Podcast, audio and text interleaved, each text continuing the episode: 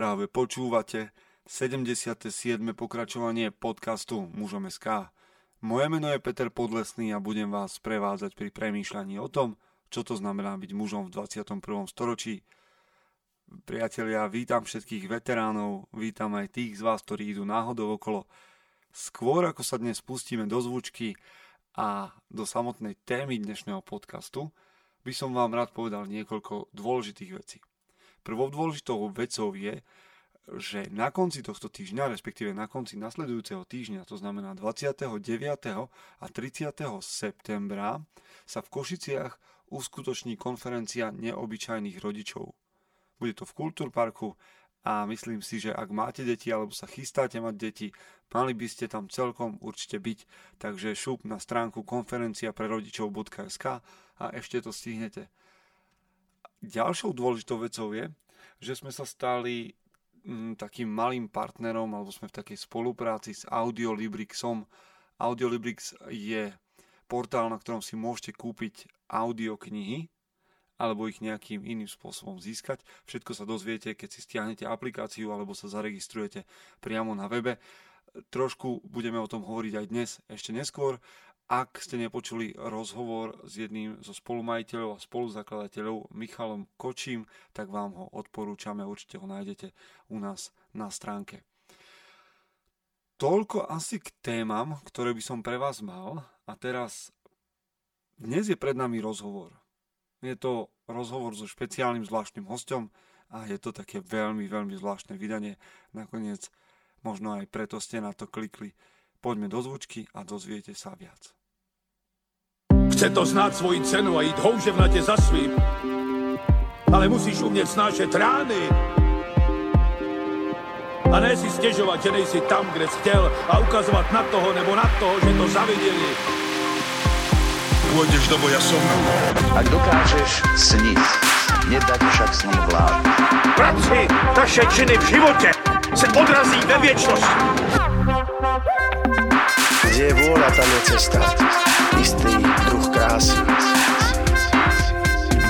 Zaslužte si své štíty!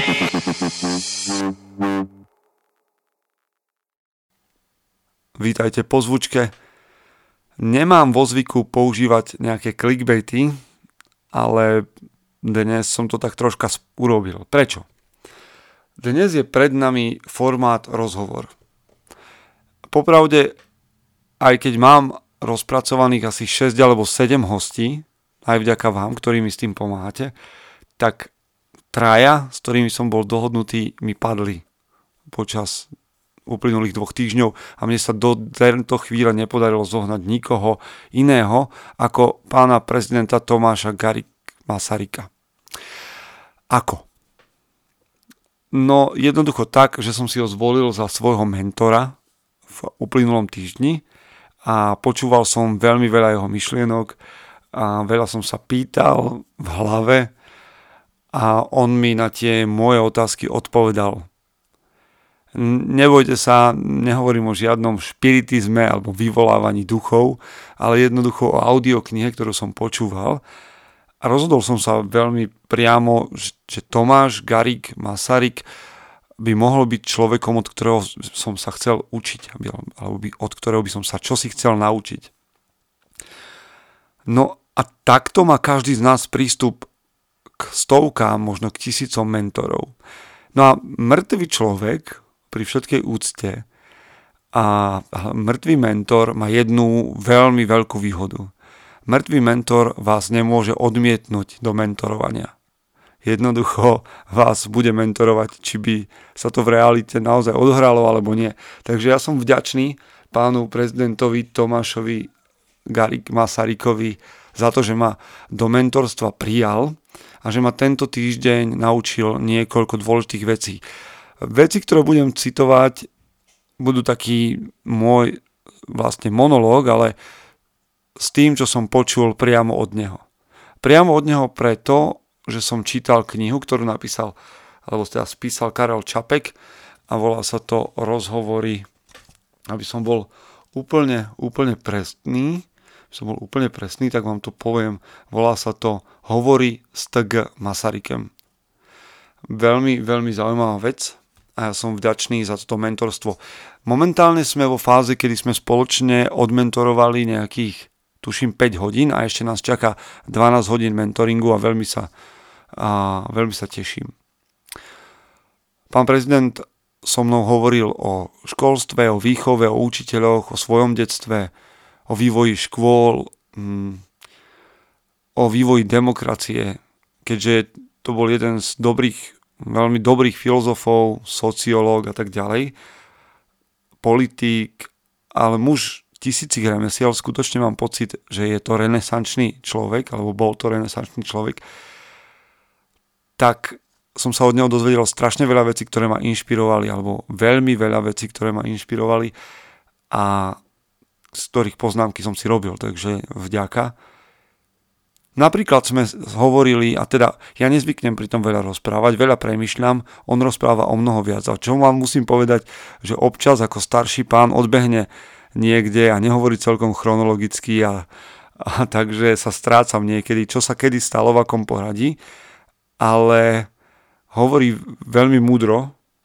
A tak sme začali jeho detstvom a hovoril mi o, o tom, ako vyrastal a teraz počúvajte konkrétne, teda, ja som si musel po- urobiť poznámky. Hovorí, kluk na venkovie má mnoho práce. Tož si to spočítejte. Mne sa inak páči takéto jeho, neviem, či to je moravské nárečie, alebo hanácké, alebo aké to je, ale on hovorí tak, že tož, tož si to spočítejte. Hvízdat. Mezi zuby, na jeden prst, na dva prsty, na pieste, na dva spôsoby lúskať prsty, všelijak zápasiť, stáť na hlavie, chodiť po rukách, lámať mlinská kola, dobře utíkať, to hlavne. Hrát glckání.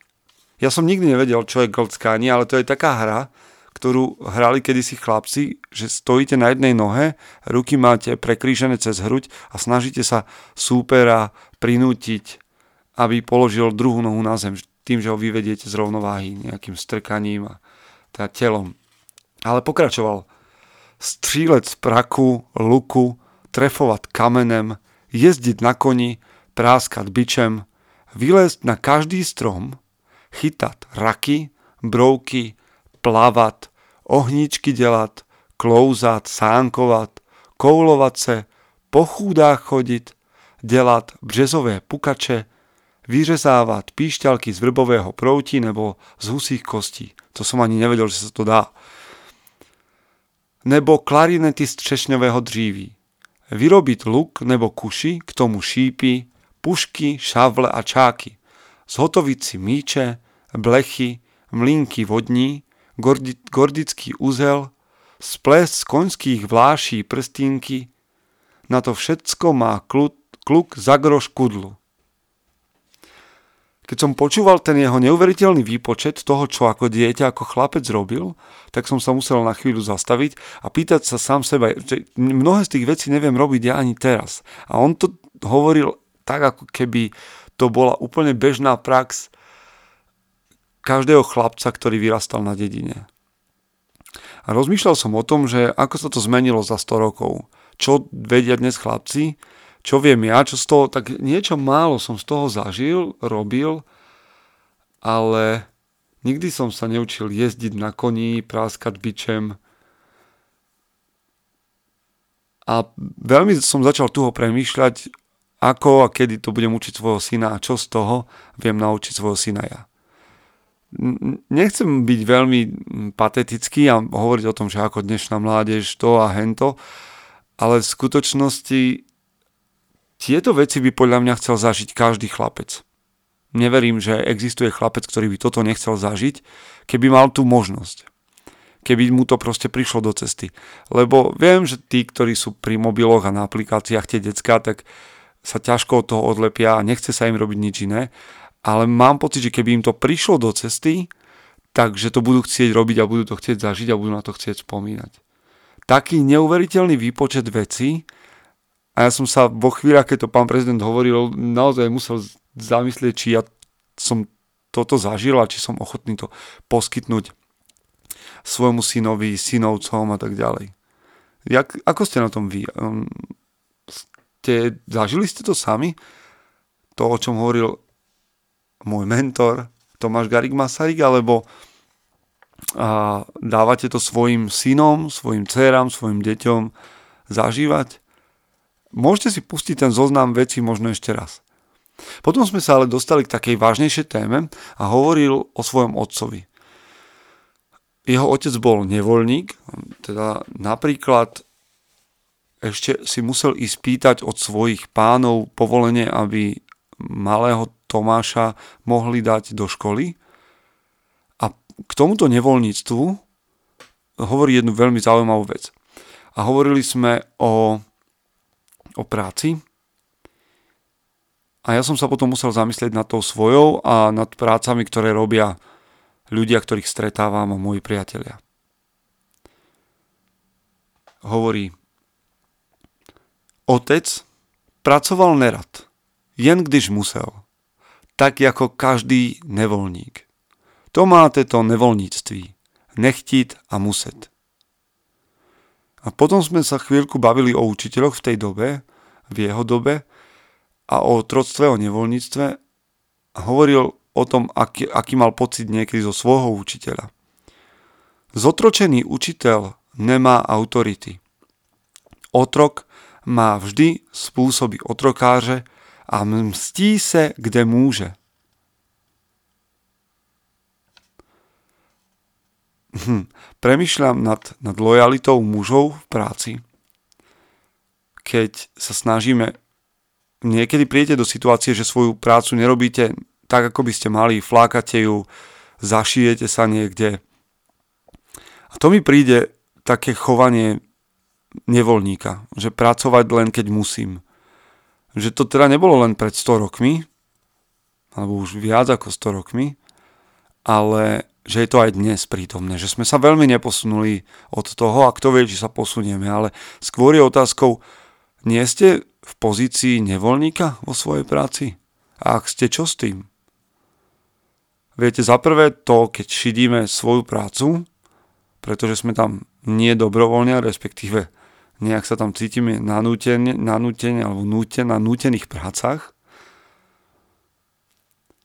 A potom je druhá vec, že sa mstíme v práci, respektíve nech, necháme si to vyžrať, tú našu frustráciu iných ľudí, kolegov, podriadených a podobne.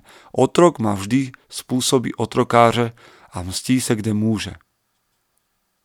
Tak to bola taká druhá téma, o ktorej som premýšľal a teda ja som o, premýšľal o mnohých veciach, ktoré mi pán prezident povedal, ale toto bola taká, ktorú som vám chcel vytiahnuť.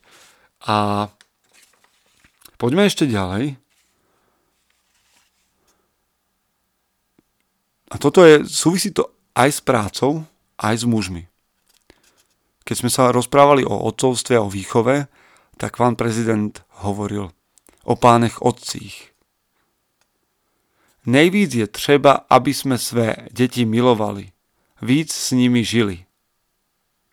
Tak často takový človek zhrabuje peníze, a to hovoril o, o mužoch, aby príse jeho deti mneli lépe, ale v druhé, tretí generácii sú peníze rozházeny a rodina vymírá. Je nápadné, jak, se u nás, jak je u nás málo starých zámožných rodín. Tož raději se starat o rodinu tak, aby v ní rostli zdraví, slušní, samostatní lidé. A to bola ďalšia taká vec, lebo my ako otcovia, ako muži častokrát prichádzame do momentu, že je našou úlohou zabezpečovať. Čo určite je.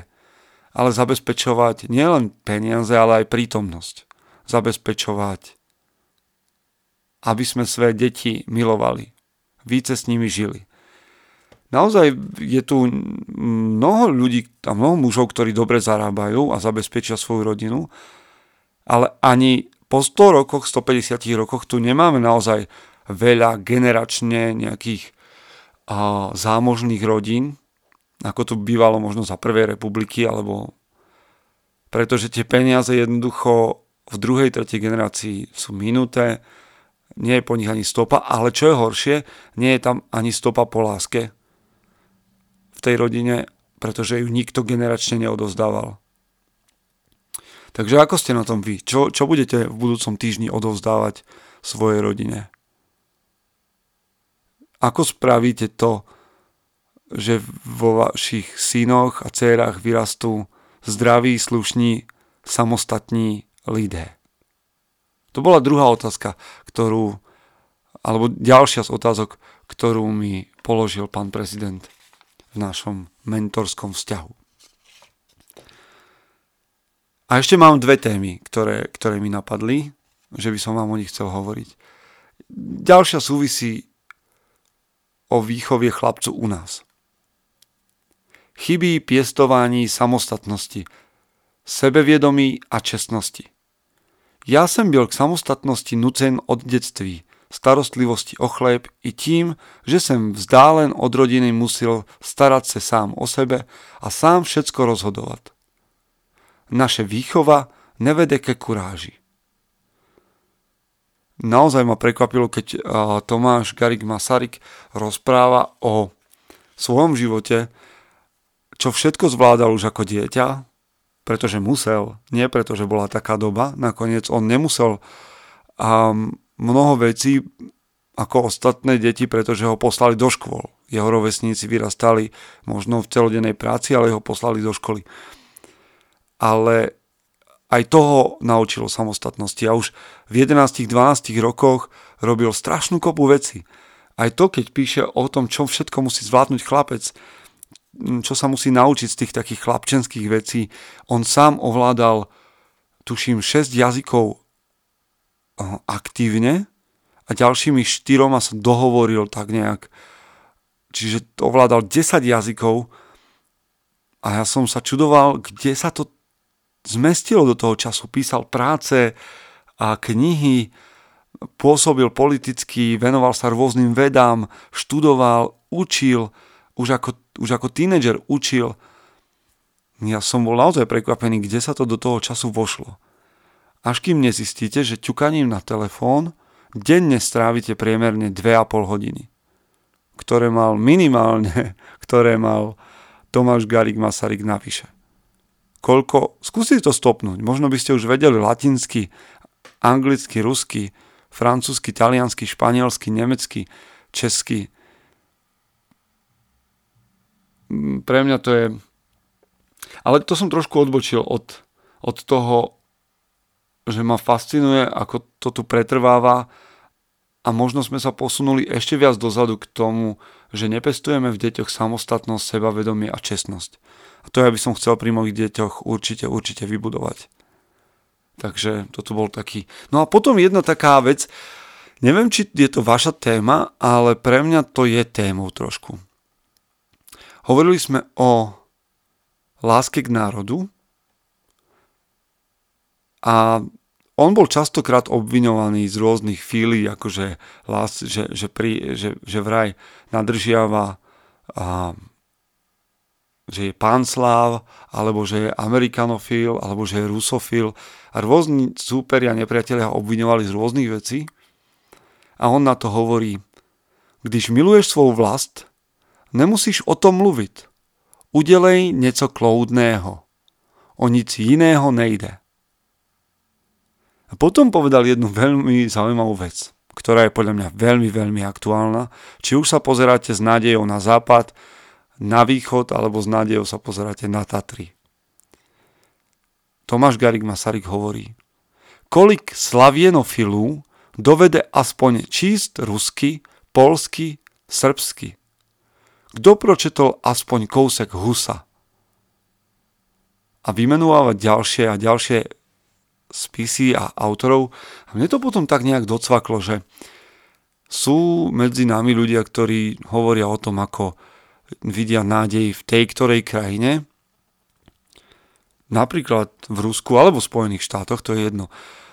Ak sa nachádzate v tomto rozmedzi, tak sa potom aj ja pýtam spolu s Tomášom Garikom a Sarikom, viete čítať azbuku, čítali ste Tolstoja, Gogola, Dostojevského, poznáte amerických klasikov, hovoríte, že tam a tam je, je nádej v tej tej krajine a v tom a v tom smerovaní je, a je budúcnosť, ale skutočne poznáte kultúru, históriu tej ktorej krajiny?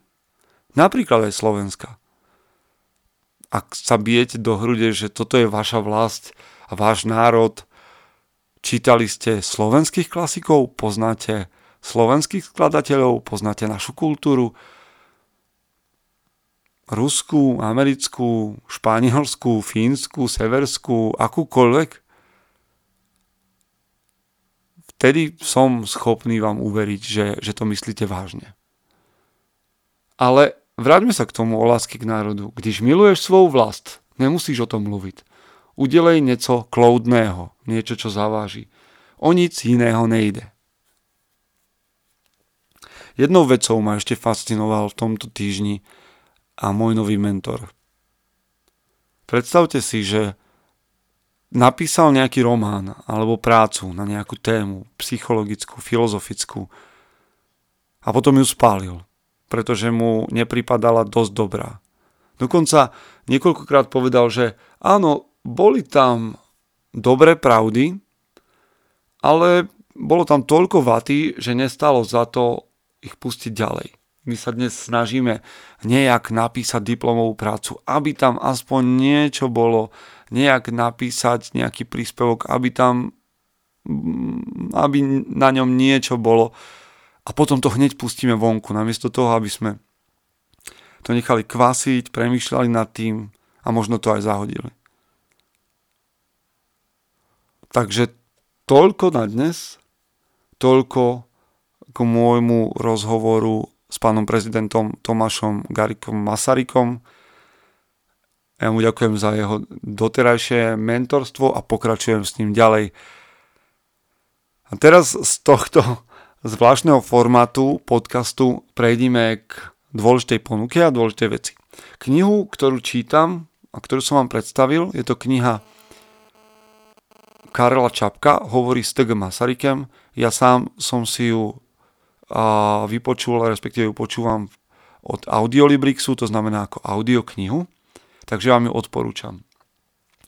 Nájdete si ju, stiahnite si ju, kúpte si ju, počúvajte ju, je to 17 hodín dobrého počúvania. Teda pre mňa je to zatiaľ, aby som vám presne povedal, a je to, nie, je to 12, nie, 17 hodín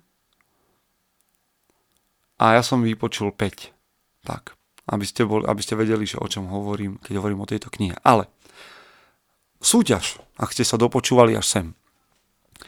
Ponúkame vám s Audiolibrixom 3, teda ako výhru pre troch z vás CD s knihou, s audioknihou Dominika Dána.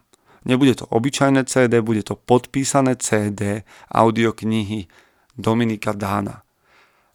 Takže ak vás to nejakým spôsobom zaujalo, tu je podmienka. Na facebookovej stránke mužom.sk pod príspevok o podcaste, teda pod týmto podcastom, nechajte fotku, screenshot obrazovky vašej knižnice v Audiolibrixe. Samozrejme to predpokladá, že Audio, Audiolibrix máte a používate ho. Ak to nemáte, ako nepoužívate, tak si ho stiahnite a používajte a môžete sa zapojiť do súťaže. Takže stačí, ak necháte screenshot vašej obrazovky, to je jedno či z notebooku alebo mm, z mobilného telefónu, screenshot vašej obrazovky v komentároch. Hej, chceme tam vidieť knižnicu Audiolibrixu a na budúci týždeň budeme žrebovať jedného z vás, teda troch z vás, každý z vás získa jedno CD audioknihu podpísané Dominikom Dánom. Verím, že vás to potešilo a som veľmi rád, že ste sa dopočúvali až sem. Priatelia, prajem vám, aby ste na budúci týždeň boli tou najlepšou verziou seba samého. Počujeme sa neskôr. Chce to znáť svoji cenu a ísť houževnate za svým ale musíš umět snášet rány. A ne si stěžovat, že nejsi tam, kde jsi chtěl a ukazovat na toho nebo na toho, že to zaviděli. Pôjdeš do boja som. Ak dokážeš sniť, nedať však snom vlád. Práci taše činy v životě se odrazí ve věčnosti. Kde je vôľa, tam je cesta. Istý druh krásy. Zaslužte si své štíty!